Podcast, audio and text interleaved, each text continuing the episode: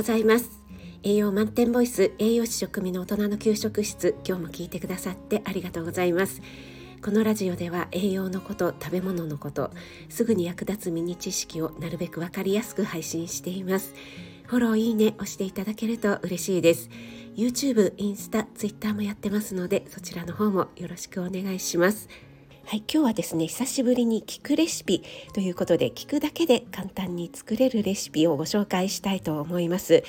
これはですね私がクッキング、えーと、キッズクッキングの講師をしていた時に作ったものなんですね。はい、と言いますのも、えー、私の個人的な事情でですね、え、1月2月の日曜日の料理ライブをお休みさせていただいております。あの概要欄の方に書かせていただいているんですけどもはい、えー、そういうわけでですね 聞くレシピをご紹介させていただきますね。また3月からですね料理ライブ始めたいと思いますのでぜひぜひ3月になりましたらまた皆さんのご参加お待ちしております。はいそれでは今日ご紹介するレシピはですねかぼちゃとほうれん草のスープカレーなんですね。でこちらがですねカレールーを使わないスープカレーでココナッツミルクを使うものなんですね。そして生姜とニンニクが入ってちょっとスパイシーなものなので、えー、今自分で見返してみてよくこのレシピを子どものクッキングスクールで作ったなと思ったんですけども多分この頃ですね割と高学年のお子さんが多かったんじゃないかなと記憶していますので意外とね皆さんあの子供でもスパイシーなねカレーが好きな子が多かったかと思います。それではねまず使う材料からざっとご説明しますね、えー、かぼちゃそれからほうれん草ですね。そして玉ねぎにんにく生姜になります。あとはエビを入れますね。はい。そしてココナッツミルクとカレー粉。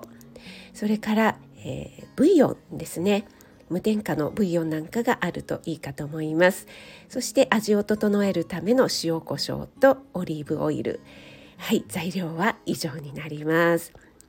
はい。それでは作り方なんですけども下準備としてですねかぼちゃは種を取って、ま、食べやすい大きさに切っていただければと思います。かぼちゃの皮は火が通りやすいようにところどころ削いでいただいてもいいですしそのままでも大丈夫です。でかぼちゃはですね最初にフライパンに少し少量の油を入れて、えー、炒めておくか、ま、レンジか何かで加熱しておいていただけるといいかなと思います。えー、ほうれん草はよく洗って最初にね下茹でしておいてください、えー、面倒な方はね、えー、冷凍のものを使っていただいても大丈夫です、まあ、今ねちょっとほうれん草の旬でもありますのでね生のものを使っていただくといいのかなと思います、えちなみに私は生のほうれん草えー、茹でるのが苦手なんですけどね前にも申し上げたかと思うんですけども。はい。そしてにんにく生姜はですね1かけぐらいですね。みじん切りにしておいてください。玉ねぎは薄切りで大丈夫かと思います。はい。下準備は以上ですね、えー、続いて鍋にオリーブオイルを入れたらですね。えー、にんにく生姜のみじん切りを入れて香りが立つまで炒めます、えー、少し香りが立ってきたら玉ねぎも入れて炒めてくださいね。玉ねぎがしんなりしてきたらエビとカレー粉を入れてさっと炒めます、